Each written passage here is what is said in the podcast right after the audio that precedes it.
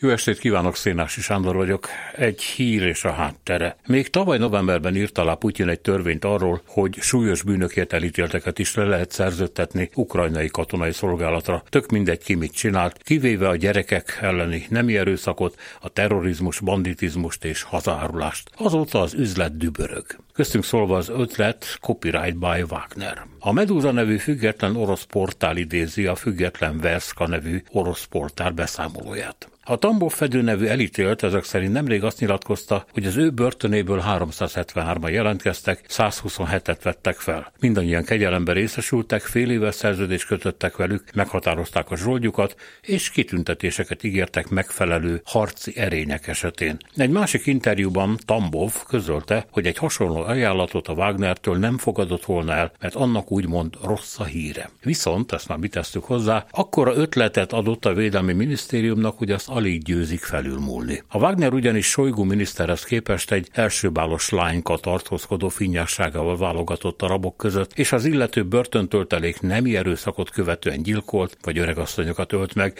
természetesen őket is egy szexuális abúzus után, attól az embertől azért Prigozsin tartózkodott. Nem így a minisztérium.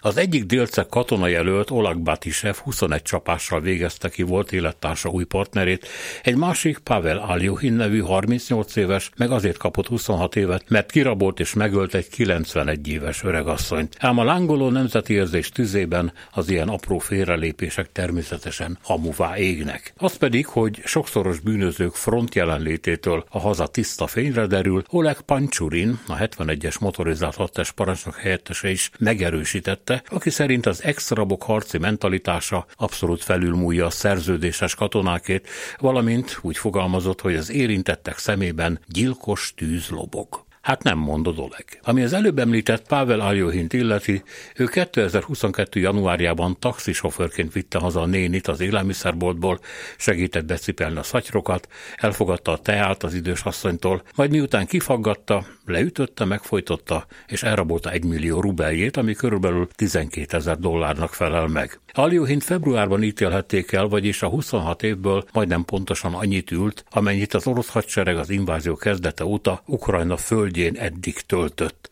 vagyis 15 hónapot. Korábban már elítélték szexuális erőszakért, tartásdíj nem fizetésért, nemi betegség tudatos terjesztésért, elnézést a hülye kifejezését a bíróság angolra fordított ítéletéből idézek, és különösen súlyos testi sértésért is. Ja, és még volt némi nem illegális fegyverkereskedelem és egy haragos autósa, autójának felgyújtása. Úgy nagyjából ennyi. A haza üdve mindez semmisítette. Ez az, ami a Wagnernek is sok volt. Prigozsin az orosz BTK 131-es és 132-es cikkei alapján elítélteket nem fogadta be, mert valamiért különösen gyűlölte a szexuális integritást megsértő bűnözőket, talán a finom lelke okán. A Wagner híre egyébként és világszerte az extrém durvaságon, a könyörtelen azonnali kivégzéseken, és azon alapul, hogy a sajátjaikat is agyonlövik, ha de dezertálni próbálnak. Innen nézve még elképzelni is nehéz, hogy a Wagner illemet sokszorosan megsértő, a Védelmi Minisztérium által alkalmazott kemény bűnözők mire lehetnek még képesek.